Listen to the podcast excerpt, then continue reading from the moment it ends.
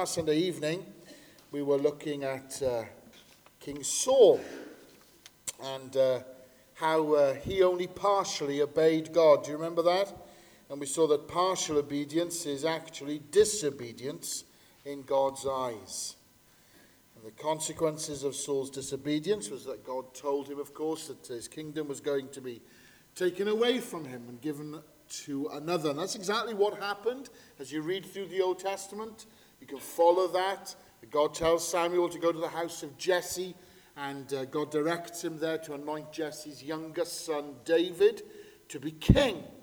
And after he becomes king, David leads the Israelites to victory over the Philistines. The Ark of the Covenant is brought to Jerusalem. David's made that the new capital city, as it were. And then God gives the Israelites a period of rest. And during that time, David builds himself a grand palace in Jerusalem. And that brings us to the passage that we're looking at this evening. So if you've got a Bible app on your phone, or maybe you've got a tablet with you, or you can use one of the Bibles at the end of every pew, why don't you turn with me this evening to 2 Samuel chapter 7. 2 Samuel chapter 7. Many commentators have referred to this as the most important chapter in the Old Testament. And I hope, like me, you'll be excited by this chapter. Anne's looking at me going, Huh? It's amazing. You wait. This is going to be good, I hope. so, we're going to be able to see a lot more from this chapter. Anne's going to come. She's uh, sitting here because she's going to be up and down a little bit. So, she's going to come and kick us off a little bit now. Thanks, Anne, so much.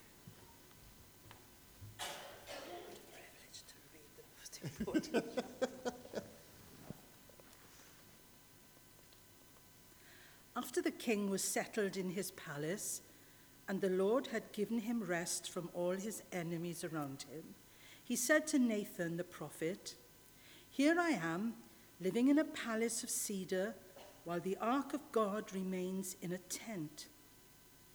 Nathan replied to the king, Whatever you have in mind, go ahead and do it, for the Lord is with you. Thanks, Sam. So it's interesting how that chapter kicks off, isn't it? David's looking around at the splendor of his own palace and compares that to the tent where the Ark of the Covenant is housed. And uh, he decides he wants to do something nice for God. So he thinks to himself, well, blinking heck, God's residing in a tent. I'm in a four-bedroomed uh, Persimmon home. So why don't I do something nice and uh, see whether we can build a house for God? And enter Nathan the prophet. first time we're introduced to Nathan. Uh, most of you will know he'll continue to play a very important part in David's life, not least because he's the prophet that's going to confront David later on when uh, David has shenanigans with Bathsheba. But here, Nathan the prophet of God, without so much, you notice, as a, a side glance to consult God, tells David there, ah, whatever you have in mind, go ahead and do it. The Lord is with you. Now, before we proceed any further, let me just say that I think that for the most part, David's motives and his judgment, I think, are good.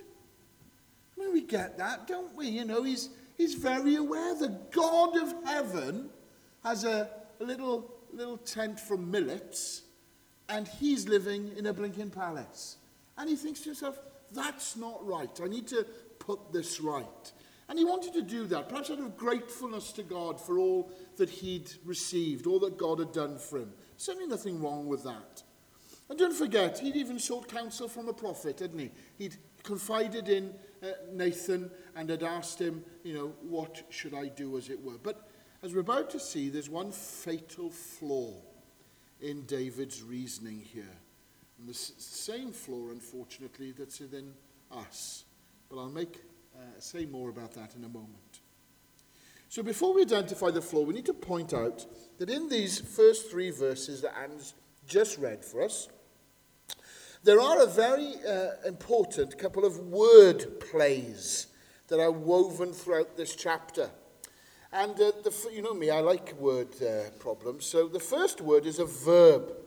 And unfortunately, it's not very easy to see. I don't know what version of the Bible you've got in front of you, uh, on the screen, we're using the NIV tonight. It's uh, the one that we tend to use by and large week by week. But in most English translations, throughout this passage, the Hebrew word yasab, uh, which literally means to dwell, is translated as settled or living or remains. Are three different words in the text. It's the same Hebrew word, but it's just uh, translated differently.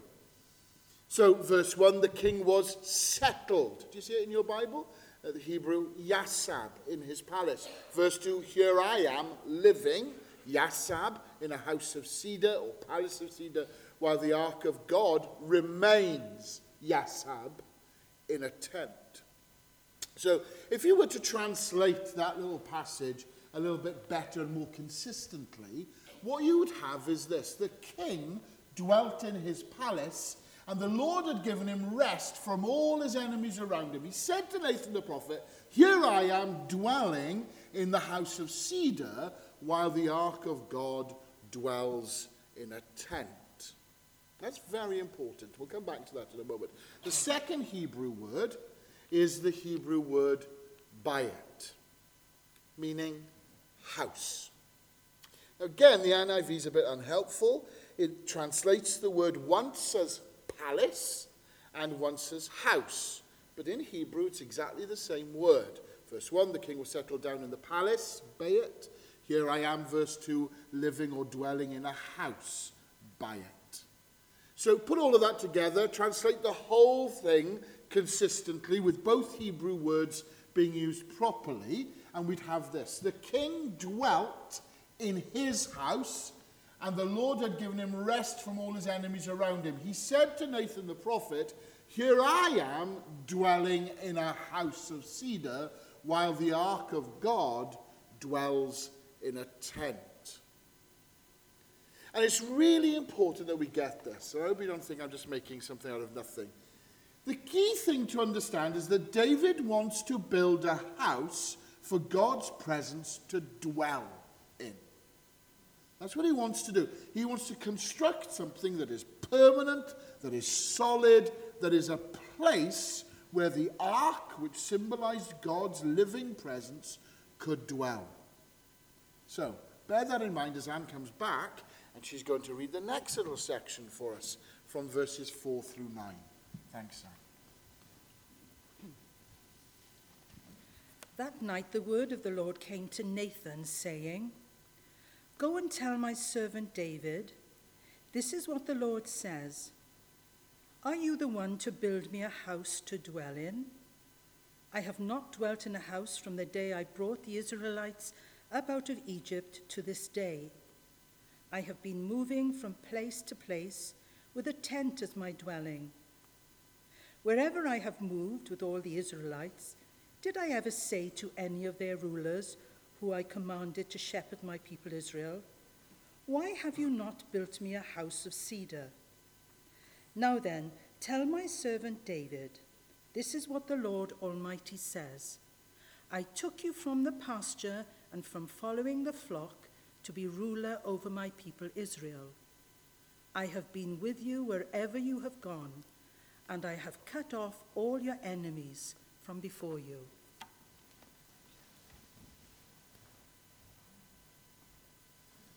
Now, the fatal flaw here is that neither David nor Nathan asks God what he wants. Hope you noticed that. You often go through life, don't you, thinking you know best. But there's no consultation of God. I love the way God retorts, though, just deals with David here, treats him with grace and with mercy, and takes time in that little passage that Anne's just read to explain why David doesn't need to build a house for him. See, the whole idea is that God can never be confined. So let's take this building. Problem is, a lot of people view precious places like this as a place where God dwells. As if God is here and you need to come here to meet with him. Not biblical, not theologically accurate, and certainly something that we're seeing God wants no truck with whatsoever. This is a lovely building, but it is a building. It is a chapel, and we are the church. living peoples, living stones. So this is a place where we come together to meet. In fact, Baptists Uh, met together in chapels or meeting houses. That's how we started. That's how it was referred to. So there's no need to build God a house. God can't be confined to a structure. From the time God had delivered his people out of slavery in Egypt, God has specifically directed Moses, you remember, to build a portable tabernacle, not a permanent temple. Because as the people moved around, God could travel with them and manifest his presence in their midst, wherever they were. Now, we can't know for sure what's exactly on David's mind here. I think, though, it's fair to deduce from what God has said to him that David somehow had the idea that by building a permanent temple, he could in some way keep God in a box. And God seems to be addressing that kind of mindset when he reminds David that he took David from the pasture, made him king, has given him success, and been with him every step of the way. Now, you'll notice in the middle of verse 9, if you look at your Bible closely, the change in verb tenses. That's important. From verse 4 through to the middle of verse 9, God uses past tenses. Those are the verbs there to recount what he's done for David, what he's done for Israel. In the middle of verse 9, though, it suddenly switches, and we get future tense verbs. verbs. So here it is I took you, I've been with you, I cut off all your enemies, but now I will make your name great. So now God is switching from what has been to what is going to be. This is really important as we explore this whole notion of where does God live? David wants him to live in a box, but God's got other plans. Thanks, Sam. And this is the last one. You'll be all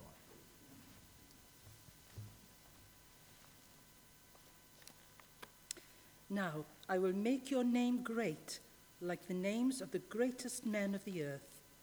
And I will provide a place for my people Israel, and will plant them so that they can have a home of their own and no longer be disturbed. Wicked people shall not oppress them any more, as they did at the beginning, and have done ever since the time I appointed leaders over my people Israel. I will also give you rest from all your enemies. The Lord declares to you that the Lord himself will establish a house for you. When your days are over and you rest with your fathers, I will raise up your offspring to succeed you, who will come from your own body. I will establish his kingdom. He is the one who will build a house for my name, and I will establish the throne of his kingdom forever. I will be his father, and he shall be my son. When he does wrong, I will punish him with the rod of men, with floggings inflicted by men. But my love will never be taken away from him, as I took it away from Saul, whom I removed from before you. Your house and your kingdom shall endure forever before me. Your throne shall be established forever. Nathan reported to David all the words of this entire revelation. Thanks, Sam. Thanks for being prepared to do it in a marathon. That's great. So, did you see it? Did you see how things have switched from what God has done, the past tense, to what God is going to do, the future tense? You can see it there. It's quite simple to see it in the text. God is looking forward, God is making promises. Now, when God makes a promise, that's something often called a covenant. And uh, this is often referred to as the Davidic covenant, the Davidic promise. And there are several other promises or covenants that God has made to his people. And you can read through these in Scripture. We've not time to go through them all tonight. We've got the Adamic covenant. Where do you think that one's found? Genesis. Yes, exactly right. Because God promises Adam, doesn't he? that uh, one day Adam's offspring would overcome the evil one. Then you've got the, how do you know how you pronounce that? Nahoic covenant? Nahoic covenant. Um, so that's where God promised. What did he promise Noah? Never flood the earth again. That's right. And then you've got the Abrahamic covenant. And the Abrahamic covenant is where God promised Abraham that his descendants would be as numerous as the stars, and that those descendants, and through his descendants, rather, all the people on the earth would be blessed. And then you've got the Mosaic covenant. And that's a conditional covenant where God promises to bless Israel if they obey him. And the Davidic covenant that we've just read builds on those four previous covenants. And God promises further revelation about how he's going to fulfill the promises he's been making in those covenants. So, do you remember earlier how we saw the word play around the word bayit, meaning house? Well, I don't know whether you can see it, but in the Davidic covenant, God basically says to David, I'm going to build your, sorry, I don't need you to build me a house. Instead, I'm going to build a house for you. But the house he's going to build for David isn't a physical house. It's not a physical structure. But rather, it's an everlasting kingdom in which a descendant of David will sit on the throne. The Lord declares to you, verse 11, that the Lord himself will establish a house for you. And with that covenant, God reveals what he wanted David to know and what we in 2019 need to know as well. And it's this dwelling with God isn't a matter of me building God a home, it's a matter of God building his home in me. That's what we need to understand. God building his home in me. If you've got your Bible open in front of you, and I hope you have, why don't you go back for a second to verse 8? If you look closely from verse 8 through to verse 17, you don't need to count them up, but I just want you to notice how many times God uses the first person pronoun, I, there. I, I, probably missed one or two, but I counted at least 12 times God uses the pronoun I to indicate something he's either done in the past or something he's going to do in the future. In other words, it's all God's work. He's fully capable of carrying it all out. He's not going to get any help from David. So, why am I making such a fuss of all of this? Well, take a little bit of time to summarize some of the important aspects of this Davidic covenant. What do we see here? Well, I think it's very important, first of all, that we see that it's got near term and far term fulfillment. I don't know whether you understand this, but much of the times that you read prophecy in the Old Testament, Hebrew prophecy usually has a dual fulfillment. There is something that's going to happen pretty soon, but very often when you read it, there is something that is going to happen in the future. You see this quite often with prophecies about Jesus, where part of the prophecy maybe applies to his first coming and another part of it applies to his second coming. For instance, do you remember the best example I can think of is when Jesus goes into the synagogue? Do you remember that in Nazareth? He opens up the scroll and he starts to read from Isaiah uh, 62. And he stops reading in the middle of verse 2. He sits down, tells the people, This scripture has been fulfilled in your hearing. Why? I'm here. I've arrived. I've fulfilled what the scripture says. But he finishes in the middle of verse 2 because the second half of verse 2 is all to do with judgment and vengeance. And that's not going to be fulfilled until Jesus returns. That's the future aspect. There's a near term aspect and a far term or future term aspect. And there are some parts of the Davidic covenant here in 2 Samuel 7 that clearly refer, for instance, to David's son Solomon, who's yet to be born. We see in verse 13, Solomon, uh, I mean, he's the one, isn't he? He's, go- he's going to build the temple. He is going to build a temple for God's name. In verse 14, you see that when Solomon sins, God is going to discipline him, but he won't take the kingdom from him. So part of that covenant is going to be fulfilled in the near term. We, we, we understand that. But look at this. The other part of the covenant can't possibly refer to Solomon. Because Solomon's kingdom certainly isn't going to last forever. In fact, after the Babylonian captivity, which came about 400 years later, David will no longer have a descendant on the throne at all. So you need to look far further on into the future. If this prophecy is going to come true, and that's a test of all prophecy, whether it's fulfilled, if this is going to come true, go forward. Well, we've gone forward 400 years, Babylonians. We're going to go forward another 600 years, so roughly a thousand years from the time that this covenant is made with David in 2 Samuel 7. And what do we read? Oh, what do we read? What do we read? Here's the far fulfillment of Scripture in 2 Samuel chapter 7. And it's here. It's the words of the angel Gabriel to Mary. Behold, you will conceive in your womb and bear a son, and you shall call his name Jesus. He'll be great, and be called the Son of the Most High. And the Lord God will give to him the throne of his father David. And he will reign over the house of Jacob forever, and of his kingdom there will be no end. Isn't wonderful? Here in 2 Samuel chapter 7, we're getting something that's near fulfillment and far fulfillment. David wouldn't, couldn't have any idea about all of this. He couldn't, could he? But flip me, we do. Because we've got the whole of the New Testament and we celebrate Christmas. David didn't. Christmas had nothing. But now, we're the other side of Christmas and we say, wow, of course it's Jesus.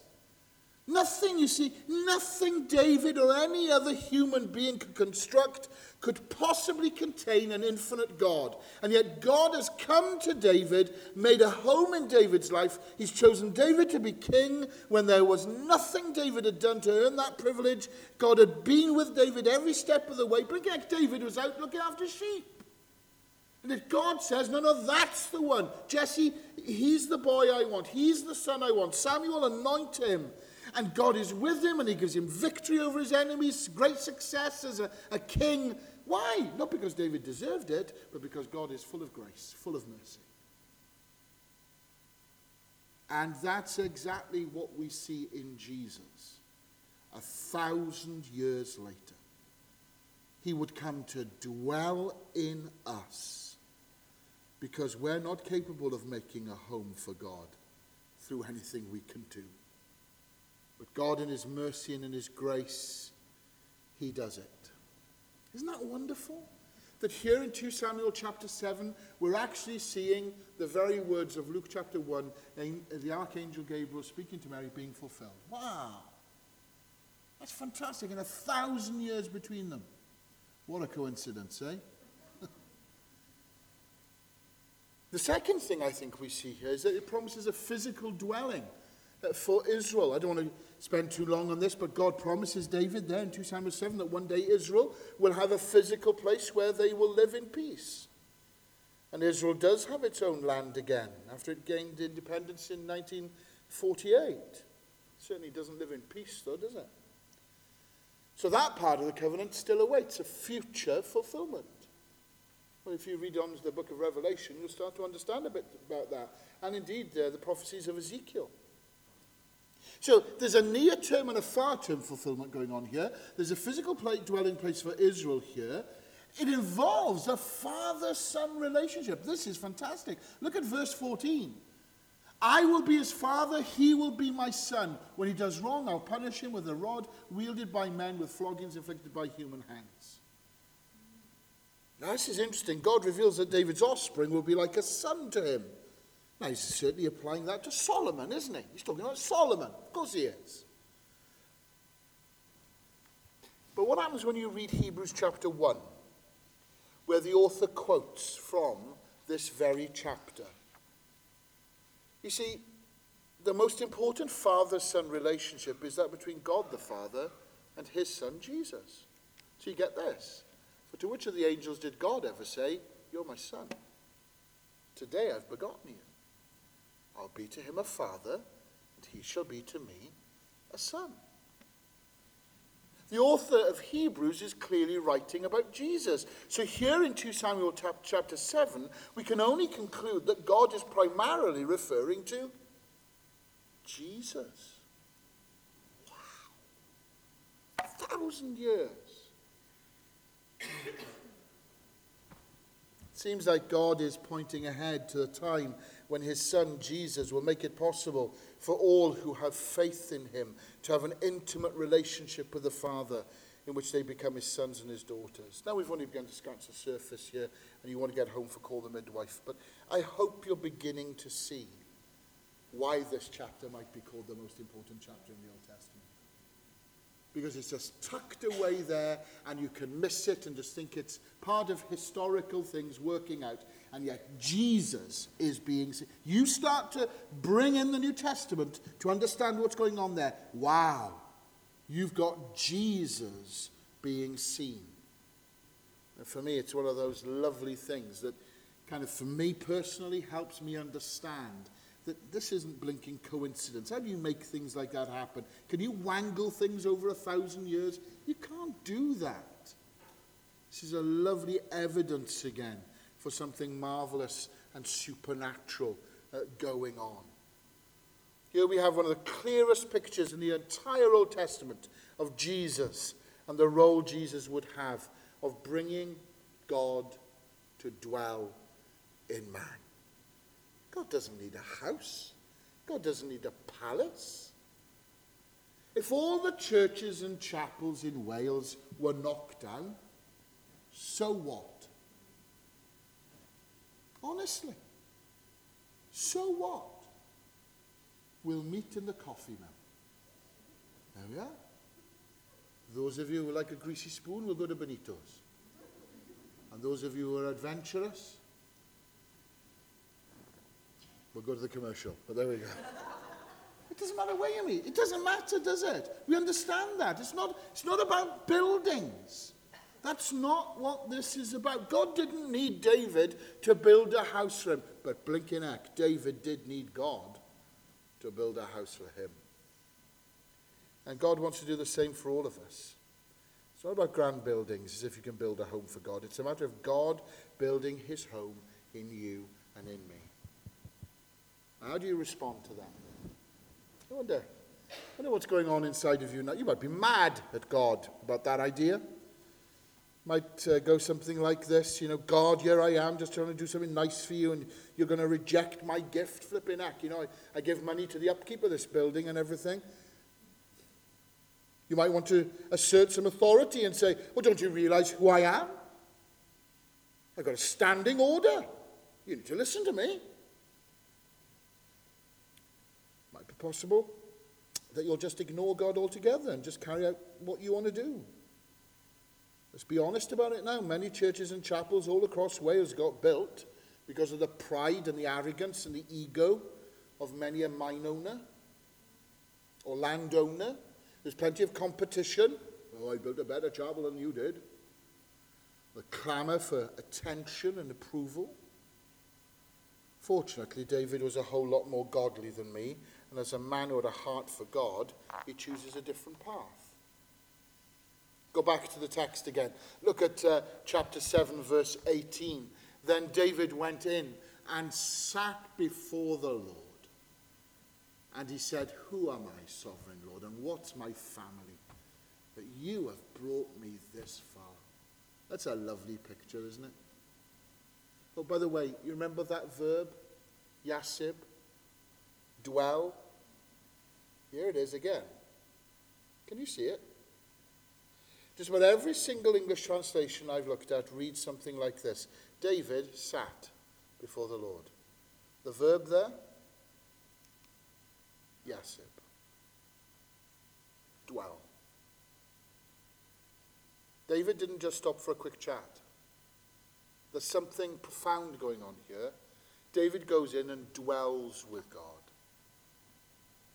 God had denied the building permit for, for a building. And David's reaction, what's David's reaction? Look at it. He goes in and dwells with God. Who am I, sovereign Lord? And what's my family that you've brought me this far? Didn't go off in a poodie or a strop. No, no. It's very interesting, actually. His focus, if you read on in the text, fascinating. I was looking at this this afternoon. His reaction is one of worship. It's about putting God first. Do you notice that? Look at uh, chapter 7, verse 18. The king went in, sat before the Lord, and said, Who am I? What you brought me this far? And as if this were not enough in your sight, O sovereign Lord, you've spoken about the future of the house of your servant. Is this your usual de- way of dealing with man, O sovereign Lord? What more can David say to you? For you know your servant, O sovereign Lord. For the sake of your word and according to your will, you've done this great thing and made it known to your servant. How great are you, O sovereign Lord? There is none like you. There's no God but you, as we have heard with our own ears. And who is like your people, Israel? The one nation on earth that God went out to redeem as a people for himself, and to make a name for himself, and to perform great and awesome wonders by driving out nations and their gods from before your people, whom you redeemed from Egypt. You've established your people Israel as your very own forever, and you, O Lord, have become their God. And now, Lord God, keep forever the promise you've made concerning your servant and his house. Do as you promised, that your name will be great forever. That men will say, The Lord Almighty is God over Israel, and the house of your servant David will be established before you. Oh, Lord Almighty God of Israel, you've revealed this to your servant, saying, I'll build a house for you. So a servant has found courage to offer you this prayer. O sovereign Lord, you are God. Your words are trustworthy, and you have promised these good things to your servant. Now be pleased to bless the house of your servant, that it may continue forever in your sight. For you, O sovereign Lord, have spoken, and with your blessing, the house of your servant will be blessed forever. Woo! that's brilliant. He worships. He worships God. Look how humble he is. What, what a prayer, eh? He is totally humble. I need to help you out here, by the way. Have a look at the text, will you? Verses 1 to 3. How is David referred to? First three verses, how is he referred to? Chapter 7, verse 1. The king. That's right. Absolutely. His name is never mentioned. He's the king. Probably indicates, at least to some degree, David is pretty impressed with himself in this position. Look what happens by the time you get to chapter 7, verses 4 through 17. How does, God, how does God refer to David? My servant. God, who had put David on the throne, isn't quite as impressed with David's position as he is, is he? So you've got David going around, well, I'm a king, I'm the king of the castle. And you've got God saying, hey, you're my servant, pal. So, bit of a decision. David begins to pray, begins to worship. He's got a choice to make. Is he going to pray now then as king, or is he going to pray as servant? What's his attitude going to be? What does he choose? You see it? Servant. Servant. What's your attitude when you get before God? He humbled himself. The second thing there, really quickly, responded to God's revelation too. See that? You notice how he prayed to God about what God had just revealed to him? I'm pretty convinced we could learn a lot from that. You know, it revolutionise our prayer life and our worship. How often does God say something through a sermon and we blink and ignore it? How often has God met with you on a Sunday night and uh, stirred your heart about something and then you go home, put the, you know, call the midwife and, and forget about it? Isn't it time that we actually maybe acted upon what God is saying to us? What he's revealing to us through his word. Final thing, very quickly as I finish. He exalted God. Do you notice that? the beginning of the chapter, David focused on what he wants to do for God. I want to build you a house, God. I want to build you a house. I want to get you into a Persimmon home. I'm in a lovely, lovely place down here on this estate. Only the Powells have got a nicer place than I have. The, uh, and yet his prayer is totally about exalting God. Time after time, he calls out and he, Lord God, proclaims the greatness of God, recounts all that God has done for him and for Israel, not thinking about himself, all about God. Hey, we've talked about a lot of things tonight, but I think if we could apply these things in our worship, I'm convinced it would radically transform us. And we need to understand that dwelling with God isn't a matter of me coming into a building and thinking that in some way I'm building a very nice place for God. Thank you very much. No, no, no, no. God is wanting to build a home in me, in you. And I want to ask you tonight as I finish have you done that? Have you allowed God permanent residency in your home, in your heart? Or do you think that in some way by coming to this place, this house of prayer? That you are doing business with God and that's all it's about? Well, I don't think that washes. So I invite you as we close, just to bow your heads with me for a moment as we pray together. Because, you know, just like David did, we all need to respond to what God's revealed to us through his word. It's possible some of you here never entered into a relationship with God. You've been trying to base that relationship on what you can do for him. Listen, it's about what God's already done for you. You've been trying to build him a home. He wants to make a home in you through faith in Jesus. If that's true for you, if you've never done that, I invite you to make that decision tonight. Just welcome him into the home of your heart. Let him move in, take up residency. Perhaps some of you here this evening have been busy doing things for God, and yet they're things God never asked you to do. You just decided on your own without consulting Him. And if that's the case, I want to encourage you to take some time this week to seek God's opinion. Go back into His Word, talk to Him about these things in prayer. And I hope each and every one of us tonight has a blessed assurance that Jesus is Lord, Saviour of our lives, and that He lives in our hearts by faith. Come, Lord, reside in us, that we may yasib, we may dwell with you, and you with us for Jesus' sake.